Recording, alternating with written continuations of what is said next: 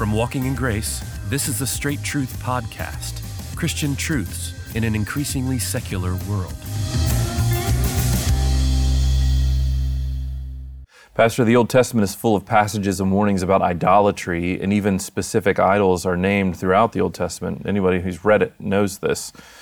Um, even some are mentioned in the New Testament, but not uh, as much, of course. But I'm thinking like even even the first two of the Ten Commandments: uh, no other gods before me, no images of gods uh, of, of of of the Lord God, no images can be made.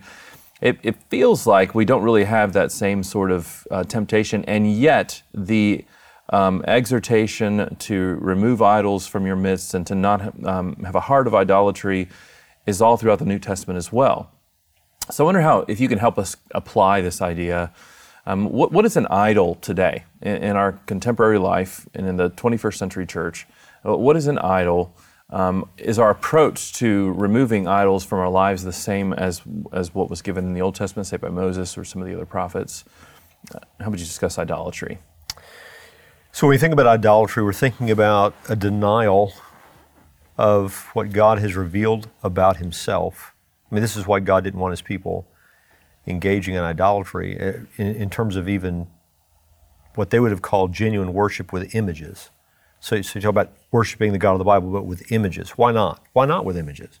Well, because idolatry reduces what God has revealed about Himself to an image that comes out of the mind of man. So it's, it's making God in, in an image that, that derives its source from you instead of from God. And so it's a denial of God. It's a false God. That's what idols are. They're false gods.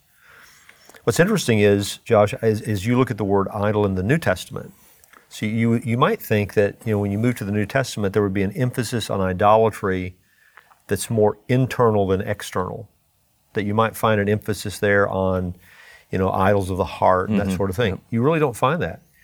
It's used in the New Testament almost every time in concrete terms, hmm. in, in the terms of the idolatry of that time. So you, you, in the New Testament, the pagans were engaging in idolatry just like they were in the Old Testament.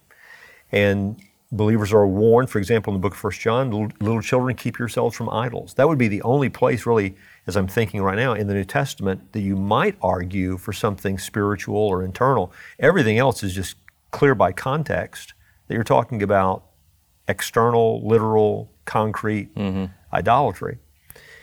But we do have to ask why do men do that? Why do men make images? And the answer is because they're forming with their hands what has begun in their mind, in their heart, and it's it is conceiving of God in terms other than what God has has uh, revealed about Himself. So you've reduced Him to an image in your in your making, and that's something we have to fear in a way that's not just physical. We can we can be guilty of forming an image of God in our minds, in our language to one another, that doesn't exist. It's a false God. It's a God made in our image, not in the image that He's given us of Himself. So, in, in this day and age, uh, it, it, they can exist in our minds, just the way we think about God. They can exist in terms of what we substitute for God with. So, where is our confidence? Where is our trust? What are we living for? We're meant to live our lives for Him. Mm-hmm. Are you mm-hmm. living your life for money instead? Are you living your life for some sort of influence or some sort of name you can achieve for yourself? That could be an idol. Anything you would substitute for God with, that is an idol. In, in terms of what idolatry really is at its at, in, in its essence. But the only reason I, I mentioned the, the concrete external issue is because I think we're still prone to that. Not, not necessarily now in, in this day and age so much making you know little pictures of God, though people do that, but I think we're so prone to serve what we can see with our eyes, what we can handle with our hands, instead of conceiving, conceiving of God in the spiritual terms in which He's revealed Himself. Mm-hmm. So, in terms of His attributes, His mm-hmm. character, His truth, we want something to our minds that's more substantive than that. And men actually begin to, to do that. They live for what they can see instead of what is unseen. So um, that that brings uh, to mind a couple things. Number one, Paul says in the New Testament that that that um, you know put away from you all coveting, which is idolatry. True. In which way is coveting? Yeah, that's a good point. That, that would be one verse where it's clear that that is something spiritual in nature. So, covetousness, you, you, you desire something you don't have, God hasn't chosen to give you. You're jealous for what someone else has. You want to trade places with someone. Hmm. Uh, you don't trust God's wisdom and what He chooses to assign to you. Hmm. So, so that's an internal issue.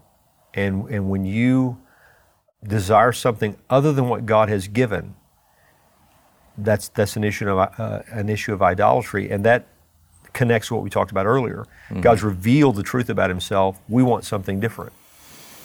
So when you don't trust Him and you want something He hasn't given to you, mm-hmm. then you, you've put something in the place of God. God would have you assigned this, you don't like that, you want to pursue something else, that involves a rejection of mm-hmm. God and His assignment to you. Mm-hmm. So you, you actually want another God. You want a God who would give you this instead of that. And so that that's in that way it's idolatry. You've put something in the place in the right. in the in the place of the God who is indeed sovereign over your life. Yeah, and in that way, the attraction of idolatry in the Old Testament is no real, no real, not really any different substantively than what you've just said um, about this sort of substitution um, of, of one thing in exchange for the true God of the Bible. Yeah, and, and, the longing for something. You know, I think about the golden calf incident. Right. I mean, well, 32. Yeah, so so they're they're they're they're doing that in the name of the true God. Mm-hmm. Obviously, it's dishonoring to Him. Right. But why did they want something tangible? Hmm. And I, I think that's that is a connecting point in what we've discussed, and that is we have you know, we're called to live by faith, not by sight. Mm. Mm-hmm. And what do we want? We want sight. Right. We want something tangible, substantive, I can hold on to. And so we end up substituting for God with the things that seem more real to us. Mm-hmm. Mm-hmm. And um, and that's a danger. I know Moses says in Deuteronomy um, that the people of Israel uh, were sacrificing, or there's going to be this temptation, they, they're going to be sacrificing to these other gods, and he says they sacrifice to demons who aren't God. So, in which, in what way is an idol, past and present, mm. a demon or demonically? Yeah, we're also warned about doctrines of demons. Mm-hmm. So you just have to ask, what, from what realm does spiritual error come? Mm-hmm. And it's the domain of darkness. Mm-hmm. It's the satanic realm. It's mm. the demonic realm. So when you talk about I- idolatry, you're talking about that which is inspired by demons. I mean, they're involved in it. They stand behind it, mm-hmm. and that's true from a doctrinal point of view. It's also true from a uh, practitioner point of view. Where do these practices come from? They come from the realm of darkness. It's not what God has prescribed. So where did it come from? And it arises out of man's fleshly mind hmm. affected mm. by sin. Mm. But that's informed by the domain of darkness. Mm. So there's a demonic element to this. Thanks again for joining us for this episode of the Straight Truth Podcast. Now, Straight Truth is listener supported. So if you'd like to find out ways how you can help us to continue to produce this podcast, you can go to our website and find out ways to do that, straighttruth.net. At that website, you'll also find links to all of our previous episodes and our social media channels, so be sure to check it out. Straight Truth is a production of Walking in Grace Ministries, the preaching and teaching ministry of Pastor Richard Caldwell. For more information, go to walkingingrace.org.